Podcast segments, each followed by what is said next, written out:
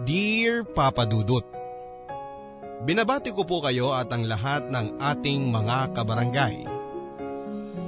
Ako po si Maming, 67 years old at retired teacher. Dahil retired na po ako at ngayon ay nagbabantay na lamang sa tindahan, ay araw-araw ko pong nasusubaybayan ang inyong napakagandang programa sa radyo na siyang nagbibigay sa akin ng kaligayahan at aliw sa pang-araw-araw.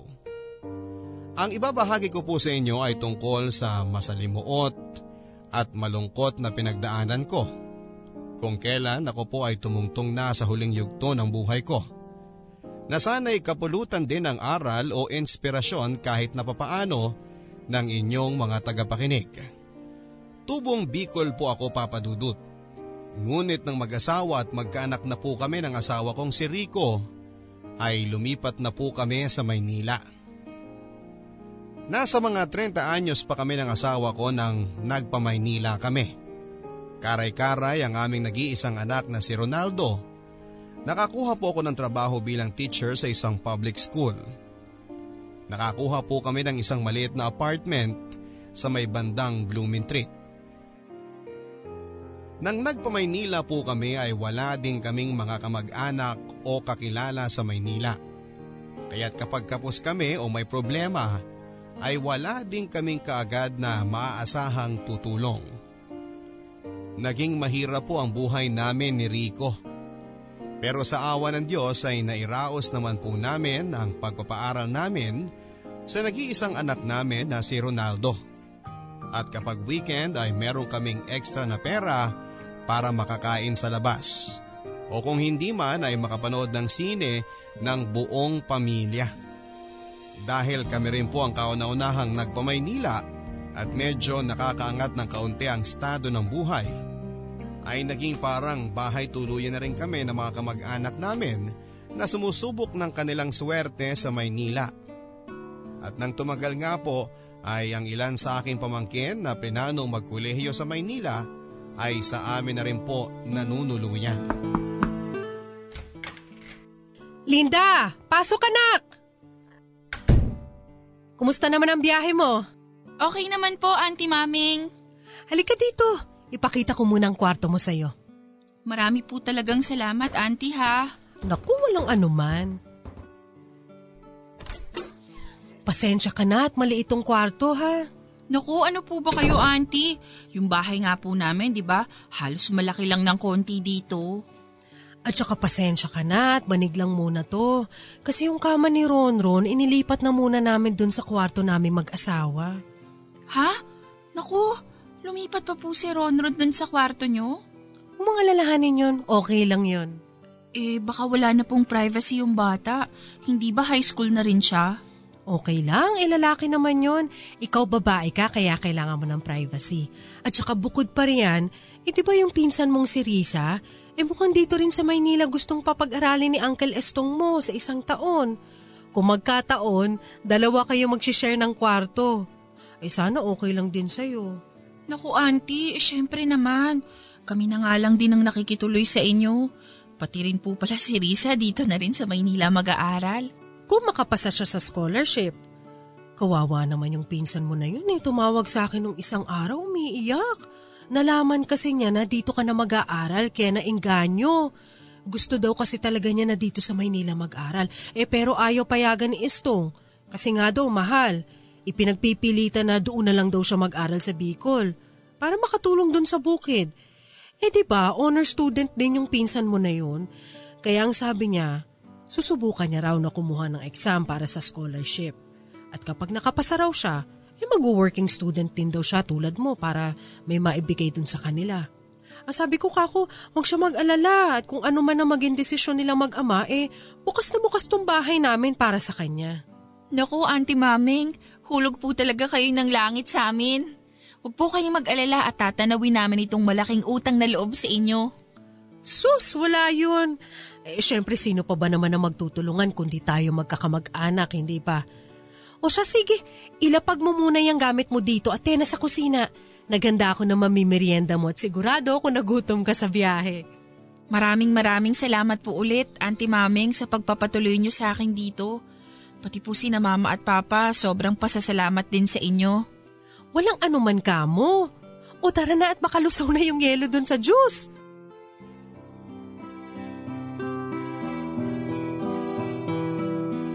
Pumasa po sa scholarship ang isa kong pamangkin na si Risa. Kaya nang sumunod na taon ay sa amin na rin po siya nakituluyan habang nag-aaral sa kolehiyo. At dahil na rin po siguro sa kanila, ay nang tumagal ay nagsunod-sunod na rin po ang iba naming mga pamangkin at kamag-anak at parang naging boarding house na ang bahay namin sa lahat ng mga kamag-anak na gustong makipagsapalaran sa Maynila. Pero syempre po dahil kamag-anak ay hindi na kami naningil ng bayad. Kung po ay sila rin ang bahala sa pagkain nila. Pero kadalasan po, lalo na kapag almusal ay lahat po sila ay kumakain na rin sa amin. Kaya pati ang pagbabudget ay kabilang na rin po ang aming mga naging anak-anakan. Siyempre bukod po dyan ay dahil kami na nga po ang parang tumayong mga magulang ng mga bata – ay kapag umuwi sila ng gabi, nagkakasakit o kung anumang problema, ay syempre kami po ang nag-aalala at nag-aalaga. Mabuti na nga lang din po at naging maunawain din ang aking asawa at anak kaya kahit na masikip po ang bahay namin ay tingin ko'y naging ayos lang din naman po sa kanila. Lahat po ng mga nakitira sa amin ay pinala din po naman na makapagtapos ng pag-aaral. Ang iba nga po sa kanila ay nakapag-abroad na rin. At nang makita po namin na lahat sila ay nalagay na rin sa ayos, naging independent at naging mas maalwa ng buhay, ay sapat na pong sukli sa amin ng Diyos para sa aming kabaitan. At noong mga nagkatrabaho naman po sila ay hindi rin naman nakalimot na mag-abot-abot o magbigay ng regalo kapag Pasko. Pero nang nagkaroon na rin po sila ng sarili nilang pamilya, Matapos ng ilang taon, ay unti-unti na rin pong nawala ang mga abot na pera o regalo kapag Pasko. Naging maayos naman po ang takbo ng buhay naming pamilya. Nakagraduate at nakakuha naman ng trabaho ang anak kong si Ronaldo, kaya't medyo gumaan-gaan ang buhay namin. Pero 10 years ago, ay may malas pong dumapo sa amin. Na-stroke po ang asawa ko at hindi rin nagtagal ay inatake po siya sa puso at namatay. Rico, bakit mo naman kami iniwan agad ng anak mo? Ma! Mahal na mahal kita, Rico! Ma, tama na, ma! Hindi ko alam kung paano ko mapabuhay nang wala ka. Tama na po. Ang mahalaga, ma. Masaya si Papa. Hindi na siya maghihirap. Tama na, ma.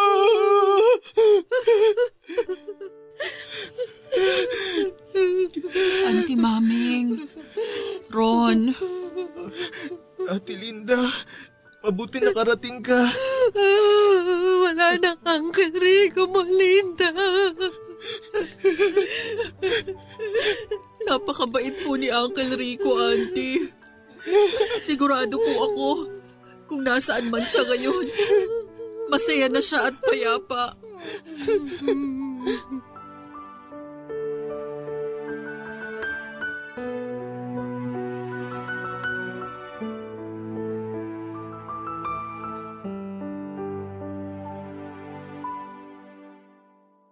Auntie, pasensya na po pala at hindi na namin nadalaw si Uncle Rico nung nasa ospital siya at may sakit.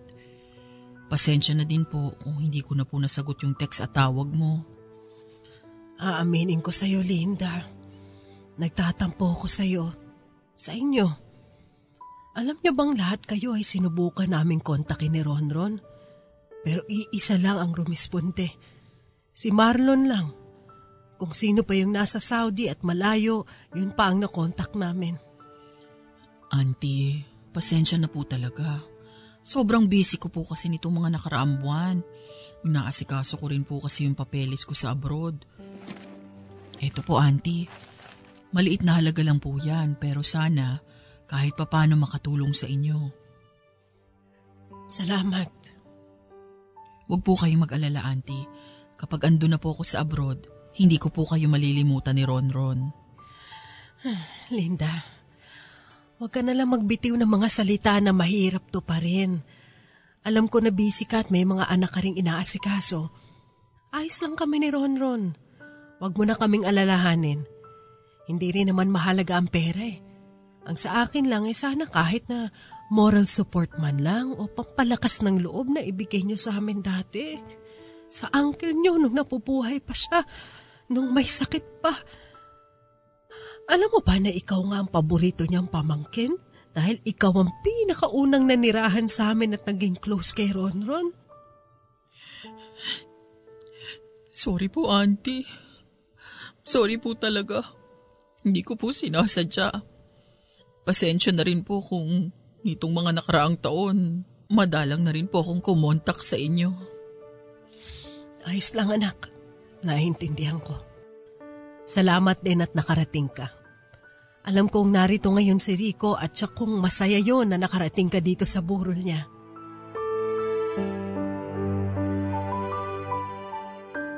Two years po matapos na mamatay ang asawa kong si Rico ay may panibago na namang dagok na dumating sa pamilya namin.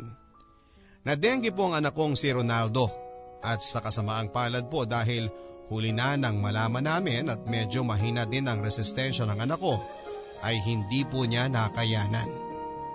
At matapos ng isang linggo sa ospital ay pumanaw din. Dahil hindi na rin po nakapag-asawa si Ronaldo, ay bigla-bigla po tuloy ay naiwan na lamang ako ng mag-isa sa buhay at lubog sa utang sa ospital at mga kamag-anak.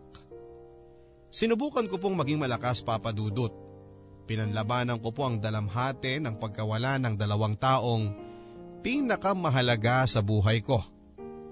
Kahit na minsan ay iniisip ko po na sana'y kunin na rin ako ng Panginoon para malagay na rin ako sa tahimik at makapiling ko na lamang sila sa langit. Pinanlabanan ko po ang magalit sa Diyos, Papa Dudut, sa kabila ng kabaitan at mga pagkakawang gawa naming pamilya ay tila naging kapalit ay pighati. At akala ko nga po ay hanggang doon na lamang ang paghihirap na mararanasan ko. Pero 3 years ago ay na-diagnose naman po ako na meron akong osteoporosis. Mahina ang buto ko. At ang sakit ko na raw pong yon ay lalalala ng lalala sa mga susunod na taon. Kaya pinagbawalan na rin po ako na magbuhat ng mga mabibigat na bagay at mag-ingat sa pagkilos dahil konting dulas ko lang daw po ay maaari akong mabalian ng matindi. At ang pinakamalala po sa lahat ay baka dumating din ang panahon na maging halos disabled na ako dahil sa sakit ko sa buto. Isang araw ay nagkatotoo na nga po ang sinabi ng doktor. Habang naglilinis po ako ng CR ay nadulas ako sa sahig papadudot at sumabog po ang napakatinding kirot sa aking balakang. Halos mawalan po ako ng malay sa sakit papadudot. Pero pinilit ko po na hilahin ang sarili ko at gumapang hanggang sa makarating sa may sala upang abutin ang cellphone ko sa sofa. Agad ko pong tinawagan ang aking kapatid na si Estong upang humingi ng saklolo. Halos pitong oras din po ako na nakaratay sa sahig at iniinda ang sakit papadudot. Hindi ko na rin po naramdaman ang gutom dahil sa tindi ng sakit sa aking balakang. At nung kinagabihan po ay sa wakas ay dumating na ang pamangking kong si Risa at ang anak niyang si Makoy na taga Laguna at dinala ako sa ospital. Mahigit isang linggo po ako na-confine sa ospital papadudot at dahil sa dami ng bayarin ay halos nalimas din po ang mga naipon ko. Dahil din po sa aking kondisyon ay Napilitan po tuloy ako na magretiro na sa pagtuturo at mamalagi na lamang sa bahay. Pero dahil mag-isa na lamang po ako sa buhay at halos baldado na dahil sa aksidente ay kumukuha na lamang po ako ng mga katulong sa bahay na maghahanda ng pagkain at maglalaban ng mga damit ko. Ngunit anim na buwan lang po na puro palabas ang pera ay nag-worry na ako sa kalagayan ng aking pangpinansyal kaya't itinigil ko na rin po ang pangungupahan ng kasambahay at nagsumikap na lamang na mabuhay na mag-isa. Sandali lang.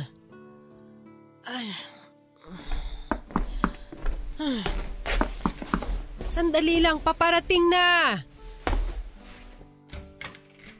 Ate Babeng!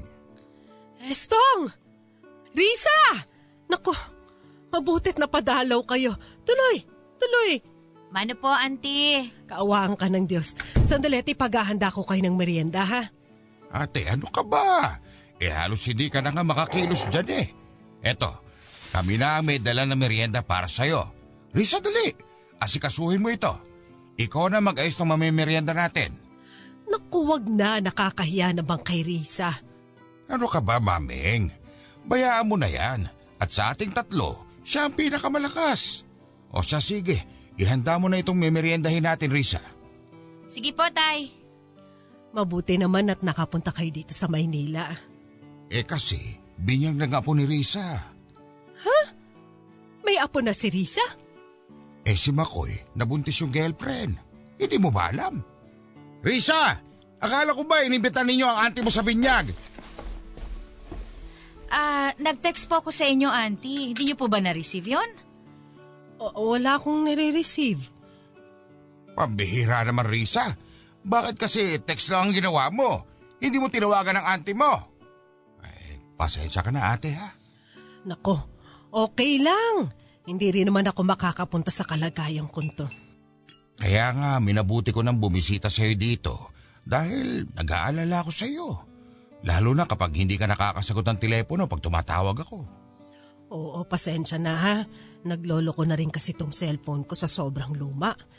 Minsan hindi ko na naririnig ang tawag. Eh, kamusta ka naman dito ate? Nako, ang payat-payat mo na. Medyo pumayat nga rin ako ulit eh. Nito mga nakaraang linggo kasi, sumumpong na naman yung sakit ko sa likod. Nahirapan na naman ako makakilos. Ang hirap naman ng kalagayan mo dito ate.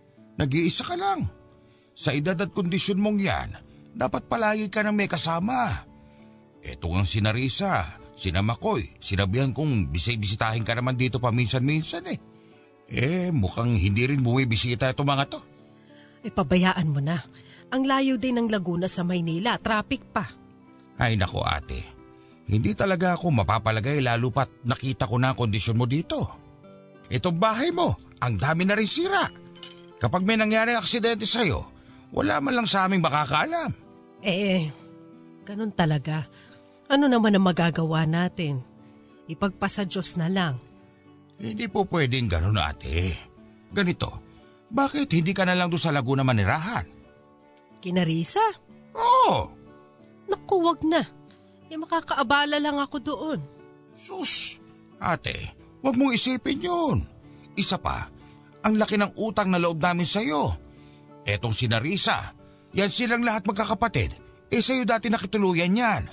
Sige ha, sa isang linggo, bago ako bumalik ng Bicol, susunduin ka namin dito para doon ka na sa Laguna manirahan. Pumayag na rin po ako sa kagustuhan ng kapatid kong si Estong na manirahan sa poder ng kanyang anak na si Risa. Pero sa totoo lang po papadudot ay nakaramdam na po ako na hindi ganoong kaboto si Risa sa paglipat ko sa kanila. Masikip nga naman ang kanilang bahay at ang pamilya ni Makoy ay doon na rin pala nakatira sa bahay ni Narisa. Kaya't ang nangyari ay sa sofa na lamang po ako natutulog kapag gabi dahil puno na rin po ang dalawang kwarto sa bahay. Pero para hindi naman ako masyadong maging pabigat ay tumutulong-tulong na rin po ako sa paglilinis sa bahay ni Narisa kahit na meron na silang kasambahay. Nung una po ay naging maayos naman ang pakikitungo sa akin ni Narisa, ng asawa niyang si Sandro at ng mga apo ko. Pero nang tumagal-tagal po, lalo na kapag umaatake ang sakit ko, ay doon ko na po sinimulang maramdaman na dagdag pasanin lang ako sa kanila.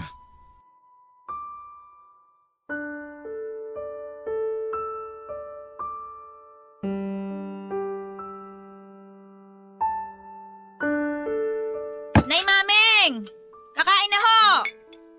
Salamat, Wena. Ah, Wena, pwede mo ba akong humaakay papunta sa CR? Eh mamaya na ho! Pagkakain nyo para isang puntahan na lang sa CR. Naiihi kasi ako eh. Buena, may nilagay akong pantalon sa labahan. Siguraduhin mong malaban agad yun ha, gagamitin ko bukas. Sige po, Sir Sandro. O sige, alis na ako. Sir, pwede ho ba kayo makausap? Eh, tungkol saan? Eh, Sir, pwede ho ba akong makahingi ng kahit konting increase sa sweldo ko?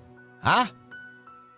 Eh, Sir, ang dami ko nang gawain dito sa bahay eh. Eh nung pumunta naman ako dito, ang usapan lang natin eh, luto, laba, plancha, linis ng bahay lang ako. Eh ngayon, may baby na si Makoy. Minsan sa akin pa pinapaalaga. Eh tapos ngayon, pati matandang baldado inaasikaso ko na rin. Eh, minsan-minsan lang naman yan ah. Eh si Makoy ho, minsan lang nagpapaalaga.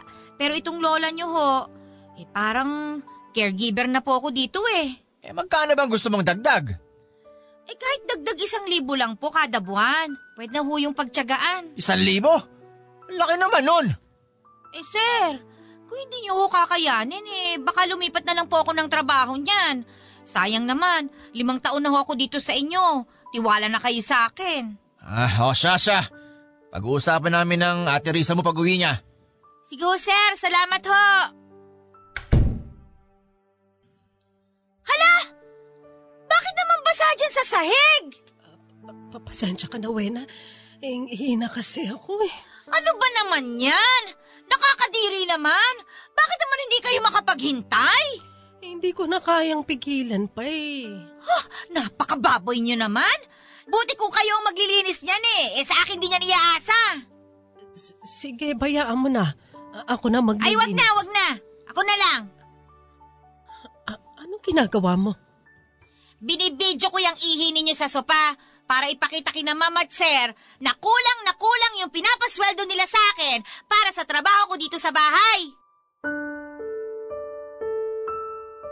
Ang mabidyohan po ako na naihian ko ang sarili ko. Ang pinaka masakit at pinaka nakakahiya po sigurong naranasan ko papadudot. Matapos po ng pangyayaring yon ay hindi ko po mapigilan ang mga luha ko at naiyak na po talaga ako. Pero sa halip na maawa sa akin ay mas nabwisit pa po sa akin ang kasambahay ni Narisa. Pag uwi po ni Narisa ay akala ko'y ipagtatanggol nila ako sa kasambahay pero sa halip na pagsabihan po si Wena na masyado nang sumusobrang ginagawa niya ay puro singhal lang ang ginawa ni Risa pati na ng kanyang asawa. Parang nabwisit pa po sila sa pagkasira ng sofa at tila parang ipinaparanig po sa akin na ngayon daw ay dagdag gastos dahil kailangan na nilang palitan ng sofa. Hiyang-hiya po ako papadudot at sobrang nanliit po ang tingin ko sa sarili ko. Akala ko'y mahirap ang buhay ko noong mag-isa lamang ako sa bahay at baldado. Pero ngayong may mga kasama ako at nakikitira sa mga kamag-anak ay mas nakakaramdam pa po ako na mag-isa ko at walang kakampi sa buhay. Kaya nang gumaling na po ako ng kaunti ay tinawagan ko po ang aking kapatid na si Estong at nagsabi na babalik na lamang ako sa bahay ko sa Maynila. Na nagpumilit po si Estong na manatili ako kina Risa ay napilitan na rin po tuloy ako na ipagtapat sa kanya ang mga hindi magagandang naging karanasan ko sa bahay. Hiyang-hiya po si Estong at galit na galit. Pero nakiusap po ako na huwag nang sabihin kina Risa dahil baka ako rin po ang maipit. Papadudot, inihanda ko na po ang sarili ko para makabalik na sa Maynila. Pero isang araw bago ako umalis sa poder ni Narisa ay nagulat po ako nang dumating si Mando, ang asawa ni Linda. Kinausap pala ni Estong si Linda na nagtatrabaho sa Dubai at napagkasunduan nilang sa bahay na lang daw muna ako ni na Linda sa Cavite mamalagi. Kaya kinabukasan, sa halip na sa Maynila ay dinala po ako ni Mando sa bahay nila sa Cavite. Pagdating sa bahay ni Mando ay halos ganun din po kasikip ang lugar kinarisa. Ang dalawa po kasi nilang anak na lalaki na may sariling pamilya na ay doon na rin po nakatirang lahat sa bahay ni Nalinda. Kaya kahit na mas malaki po ng kaunti ang bahay ni Nalinda ay siksikan pa rin ng husto dahil tatlong pamilya ang magkakasama sa iisang bubong. At para may mapaglagyan sa akin ay gumawa sila ng maliit na barong-barong. Katabi ng bahay ng mga aso nila sa loob ng compound at doon ako nilagay. Halos sing laki lang po ng kama ang laki ng barong-barong na itinayo nila para sa akin. Pero pasalamat na rin po ako sa kabaitan nila at kahit na papaano ay nagkaroon pa rin ako ng masisilungan sa lugar nila. At tulad po kina Risa ay tumutulong din po ako sa mga gawaing bahay kinamando para hindi naman po ako maging masyadong pabigat sa kanila. Naging okay naman po ang pakikitara ko kina Mando ng mga unang buwan. Pero dahil nga po sa nakahiwalay ako ng tinutulugan sa kanila, ay kung minsan ay pakaramdam ko ay ibang tao ako sa kanila. Hello? Estong! Ate Babeng, kamusta kayo dyan?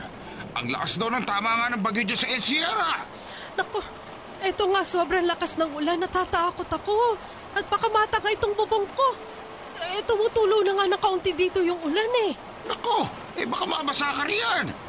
Pumasok ka na lang doon sa bahay ni Namando. Eh, hindi naman siguro tatangayin tong bubong. May awa ang Diyos. Eh ate, kumain ka na ba? Ah, hindi pa nga eh. Pero okay lang, nakakain naman ako ng tanghalian. Eh bakit hindi ka kumain ng hapunan? Naku eh, hapon kasi lumakas na yung bagyo, kaya hindi na ako nakalabas ng bahay. Halak ka, hindi ka man lang dinala ng pagkain dyan. Hindi eh. Kalimutan ata nila. Ano ba naman yan? Teka, tatawagan ko si Mando. Ay, wag guys, Tong. Ako na lang. Pasok na lang ako maya-maya sa bahay. Eh alas 11 na ng gabi. Nalipasan ka na ng gutom niyan. Ayos lang. Ayos lang ako. Huwag mo na akong alalahanin. Ay, o siya sige. Basta kung ano man ang emergency, eh tumawag ka kay Mando ha. Kung nahihiya ka, sa akin ka na lang tumawag at ako kukontak sa kanila. Sige. Okay. Ako ate, ayan ka na naman eh. Sige ka lang ng sige riyan. Baka mamaya nahihirapan ka na. Ayos lang. Ayos lang ako. Hello? Estong! Hala, nawala na ng signal. Diyos ko! Tinangay na nga ang bubong! Ah, eh, basang-basa na dito. Oh, kailangan ko na pumunta kina Mando. Mando! Mando! Ang nanay maming niyo to! Buksan niyo pinto! Nasira na ang bubong ko sa labas! Mando! Luis! Karina! Ah, buksan niyo tong pinto! Ang nanay maming niyo to! Buksan niyo na yung pinto parang awa niyo na! Lamig na lamig na ako dito! Ando! Parang awa niyo na! Buksan niyo itong pinto! Hindi po nila ako pinagbuksan ng pintuan papadudot. Kinabukasan ay nagulat na lamang ako nang ginising nila ako ng tanghali at nakahiga na ako sa sofa. Grabe po ang lagnat at trangkaso ko at nawala na po pala ako ng malay sa labas ng pintuan dahil sa lamig. Ang nangyari po pala ay habang nasa labas ako at kumakatok sa pinto ay hindi nila ako naririnig dahil sa lakas ng bagyo at kahimbingan nila sa pagtulog. Pero hindi rin naman po ako makapagtampo sa kanila dahil hindi naman nila kasalanan na tangayin ang bubong ko at ang hindi nila marinig ang kato dahil tulog na sila. Dahil nasira na nga po ang barong-barong ko sa labas ng bahay ni Namando, ay pansamantala po muna akong doon natutulog sa sala nila. Mahigit isang linggo din po na nakaratay ako sa sofa dahil sa matinding trangkaso at lagnat. At dahil lahat po sila doon sa bahay ay busy sa kani-kanilang mga buhay, ay halos wala rin pong nag-aasikaso sa akin noong nakaratay ako. Salamat na lang po sa Diyos at kusa na rin nawala ang sakit ko at nanumbalik din ang aking lakas. Pinatayuan po nila akong muli ni Amando at Linda ng barong-barong sa labas ng bahay nila. Bumalik na po ulit kahit papaano sa ayos ang buhay ko matapos noon. Pero ilang buwan lang po matapos noon ay may isang matinding dalamhati na naman ang dumapo sa buhay ko. Nagkasakit po ng malubha ang kapatid kong si Estong at nang dinala nga po sa Maynila ay napag-alaman ng mga doktor na nasa stage 4 na pala ang colon cancer niya. Ate, maraming salamat sa pagbabantay mo sa akin dito sa ospital ha. Pasensya ka na kung ikaw rin ang naatasan magbantay sa akin. Lahat kasi sila busy eh.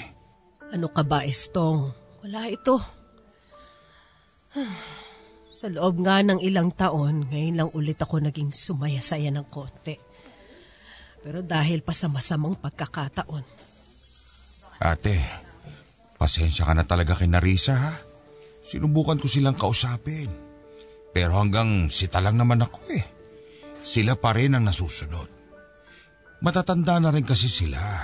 Hindi na kagaya nung mga bata pa na madaling mapagsabihan at agad na sumusunod sa nakatatanda. Ngayon, masalimuot na. Lalo pat may mga kanya-kanya na rin pamilya na iba-iba na rin ang mga ugali. Okay lang yon. Naiintindihan ko naman. Pati ang kinalinda. Pakiramdam ko eh, hindi rin maayos ang trato sa'yo. Doon ka pa itinira sa labas ng bahay nila sa parang halos barong-barong, katabi ng mga aso. Buti pa sana, doon ka na lang sa Bicol tumira. Nako, Estong. E alam ko rin naman na punong-puno na kayo doon. At saka hindi ko rin kakayanin ng ganong kahabang biyahe. Alam mo namang ton likod ko. Ilang oras lang ako nakaupo, kumikirot na. Ang hirap talaga ng tumatanda, no? Noong mga bata tayo, akala natin habang buhay tayo malakas. Pero ito tayo ngayon, mahina, marupok ang buto, malapit na sa katapusan. Estong, huwag ka nga magsalita ng ganyan. Lakasan mo ang loob mo. Kakayanin mo to. Eh ate, nararamdaman ko na malapit na ako. Shh! Kapit lang. Lakasan mo ang loob mo. May awa ang Diyos. Ate, may kaunti akong naipon. Gusto kong ibigay na sa'yo yung 30 mil na matitira doon sa bangko ko matapos bayaran ng lahat ng mga gastusin dito sa ospital. Estong, tama na. Huwag ka magsalita ng ganyan. Gagaling ka pa. Ipunin mo yung 30 mil mo, okay? Basta ate, bukas, ibibigay ko sa iyo yung password ng ATM ko. Mag-withdraw ka doon ng 30 mil. Kunin mo na yun ha. Hindi. Hindi ko kukunin yon. Gagaling ka pa. Ate, ipangako mo sa akin. Pakiusap, kunin mo yun. Para yun sa'yo. Yun ang huling tulong na maibibigay ko sa'yo. Gusto ko kapag wala na ako, eh kahit papano eh may pera ka man lang. Para kung ano't ano man ang mangyari, may uhugutin kang pera. Estong naman, huwag ka naman magsalita ng ganyan. Ikaw na lang ang natitira kong kamag-anak. Huwag mo naman akong iwanan. Ako ang mas matanda. Dapat ako ang mauna. Ate, pasensya ka na. Pero kakayanin mo ito. Ha? Huwag kang mawawala ng pag-asa. Alam ko, naging mahirap na ang buhay mo matapos kang maulila sa asawa at anak mo. Pero naging mabait kayo. Naging mabait ka. May awa ang Diyos. Kaya kahit na wala ako at mag-isa ka na, pakatandaan mong may awa ang Diyos at kasama mo siya palagi. Estong, huwag kang ganyan kapatid ko. Huwag kang magsalita ng ganyan. Gagaling ka pa. Lakasan mo ang loob mo, gagaling ka pa.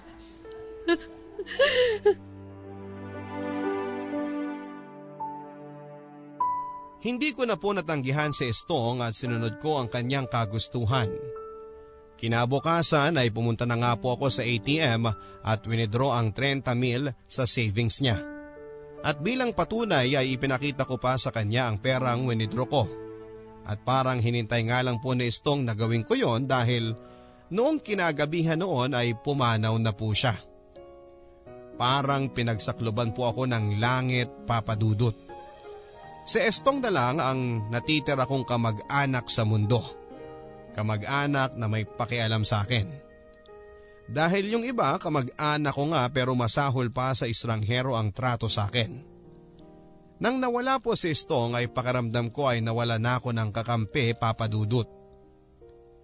At kung akala ko na wala na akong ikakalungkot pa, mula nang mawala ang asawa at anak ko, meron pa pala nang nawala si Estong. Sa pagkakataong yon, pakaramdam ko ay talagang mag-isa na lamang po ako papadudot.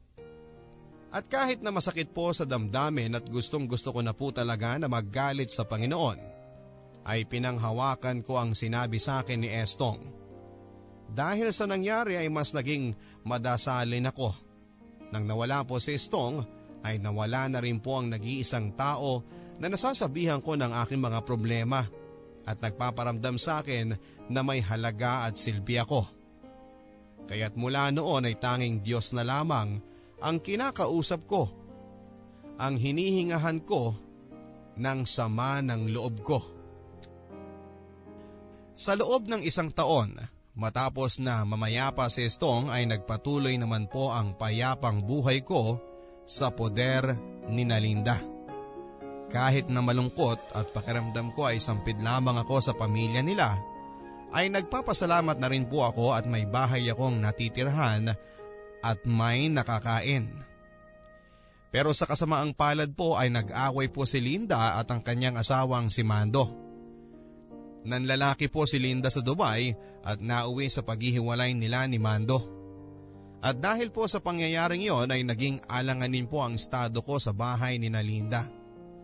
Hanggang sa isang araw ay kinausap ako ni Mando at sinabi po nila na ibebenta na nila ang bahay at lupa nila sa Cavite. Kaya pasensya na raw ako pero kailangan ko nang umalis. Ang sabi po nila ay babalik na lang daw po nila ako sa bahay ni Narisa sa Laguna. Labag man po sa loob ko, ang bumalik sa mga taong minsan nang isinuka ako, ay binabaan ko na lang din po ang pride ko at kinapala ng mukha. Alam ko naman po na wala na rin naman akong maaasahan at ibang mapupuntahan.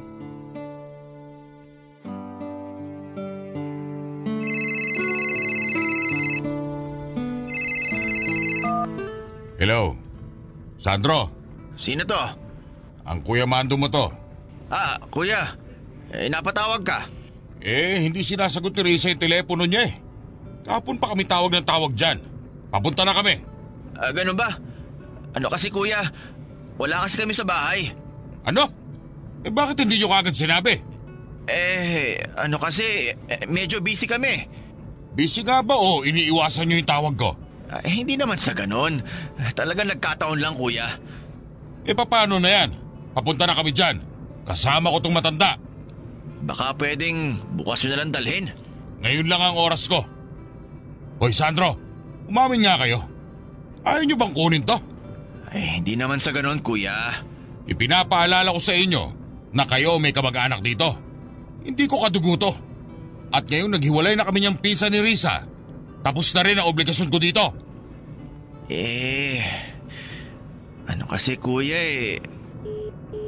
Hel- Hello? Hello? Sandro! Lintik na! Walang hiya itong mga kamag-anak ni Linda.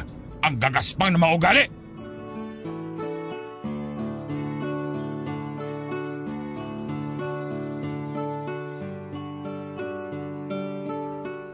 Nay! Nay Mameng! Gising! Ano yun? Magkakarga lang ako ng gasolina dito. Mag-share ka na muna dyan. Ha? Eh, hindi pa naman ako nasi-CR. Mag-CR na kayo kasi mahaba pa ang biyahe natin. Ganon ba? Oh, sige.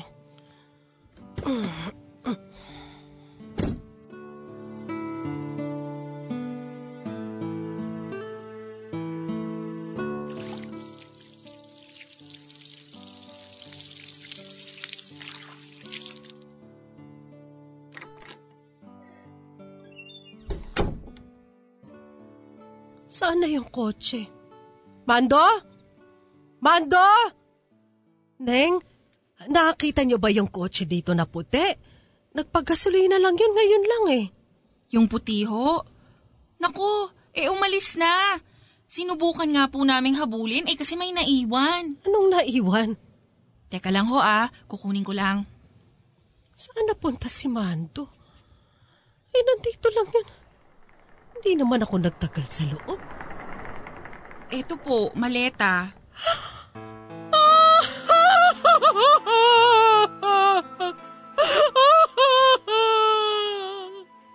Sa inyo po ba to? Oo. Hindi niya yan iniwan. Sinadya niyang iwan. Iniwan niya ako. Ho? Naku, Nay. Teka po, doon po muna kayo sa may opisina namin. Tara na po. Tutulungan po namin kayo.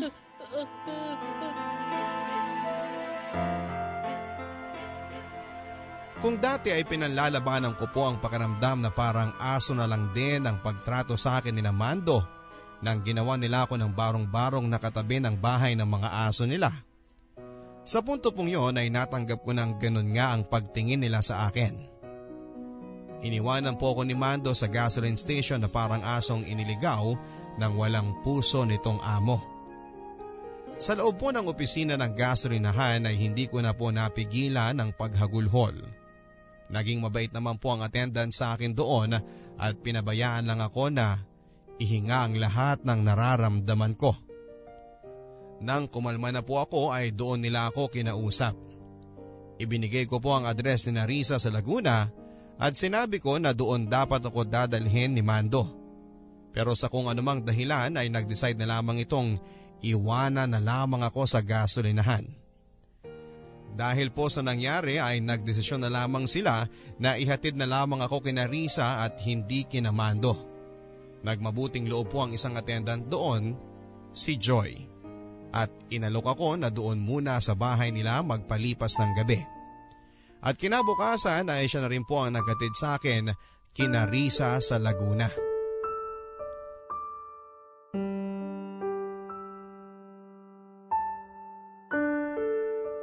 Tao po!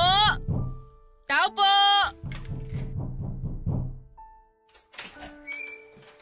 Anong kailangan mo? Nariyan po ba si Risa o kaya si Sandro? Ay wala, wala sila dito. Ah, kasi yung auntie nila andito kasama ko. Dapat ihahatid daw siya dito kahapon. Sinong auntie? Wena! Ako yung sinasabi niya. Ihahatid ako dapat dito ni Mando kahapon. Hindi kita kilala. Ano? Uy, Wena! Ano ka ba? Hindi nga kita kilala sabi eh. Umalis na nga kayo. Teka, baka naman nandyan yung amo mo. Baka pwede naming makausap. Wala nga sila dito eh. Ang kukulit nyo ah. Hoy! Grabe ka makasigaw ah! Ikaw ba may-ari ng bahay? Tara na Lola Maming. Hoy, hoy, hoy, hoy! Anong ginagawa ninyo? Lumabas nga kayo dito! Hindi kayo pwedeng pumasok! Ano ba? Bitiwan mo kami! Bitiwan mo yung! Wena! Sama ang ugali mo! Lumayas kayo dito! Kami. Layas! Ano ba? Labas na! Ma'am Risa! Sir Sandro! Sino yan? Naku sir, eh sinubukan ko pong wag papasukin eh, nagpupumilit eh. Joy, tara na. Huwag po kayo mag-alala Lola, akong bahala. Sir, eto po kasing si Lola Maming, ihahati daw dapat dito sa inyo kahapon ng mando. E kaso yung mando po, iniwan itong si Lola Maming dun sa gasolinahan na parang aso. Ngayon po, hinahatid ko siya dito sa inyo. Ang kulit mo eh, no? Sinabi na nga hindi namin kilala yung matandang yan. Tumahimik ka nga! Tama siya. Hindi namin kilala ang matandang yan. Ano? Umalis na kayo ngayon din. Kundi kakasuhan namin kayo ng trespassing. Aba, eh talaga nga naman palang walang kwenta itong mga kamag-anak ninyo, Lola Maming eh. Layas na nga sabi eh. Kakasuhan kayo ni sir ng trespassing kapag hindi kayo umalis. Eh kung kayo kaya ang kasuhan namin. At ano ikakaso ninyo? Hindi ko nga ano-ano yung matandang yan. Wala akong obligasyon dyan. Mga wala kayong puso! Lola Maming, tara na. Ako na po ang kukup-kup sa inyo. Hindi ko kayo iiwanan dito sa mga nilalang na to ng mga walang puso at kaluluwa. Siya, siya, alis na, alis na! Ikaw ang kanina ka pa eh. Mm. Aray ko! Yung bagay sa'yo, kapal na mukha mo. Alam mo? Tumigil na kayo! Wena, pabayaan mo na yan! Lumayas na nga kayo dito! Ay, di sir, sandali lang! Babawi lang ako! Huwag mo nang batulan, Wena! Ah, sige ba? Ano ba ginagawa niyo dito? Umalis na kayo! Tandaan nyo, yung ugali ninyong yan, siguradong may karma din kayo. Ngayon pa lang magdasal-dasal na kayo. Nakapagtanda ninyo, eh hindi maging kasing ugali ninyo yung mga anak ninyo. Tatanda rin kayo. Tatanda ka rin. Mangungulubot at manghihina. Tara na po, Lola Mameng. Doon na lang kayo sa amin.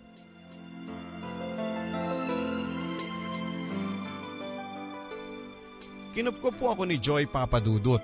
Sa isang iglap ay bigla akong nagkaroon ng tirahan. Maayos na higaan, regular na pagkain at taong may pakialam sa akin. Sa totoo lang po papadudot hanggang sa ngayon po na sinusulat ko ito ay hindi pa rin ako makapaniwala na bigla na lamang nag-cruise ang landas namin nitong napakabuti at busilak na estranghero na buong puso akong kinupkop at pinagbuksan ng bahay niya. Sa saktong oras po ng pag-iwan sa akin na parang aso ni Mando sa gasolinahan, ay doon ko rin pala makikilala ang tao na magpapakita muli sa akin ng kabutihang walang hinihinging kapalit. Single mother din po si Joy at nang malaman ko ang pangalan ng kanyang anak ay Ronald ay tinayuan po ako ng balahibo.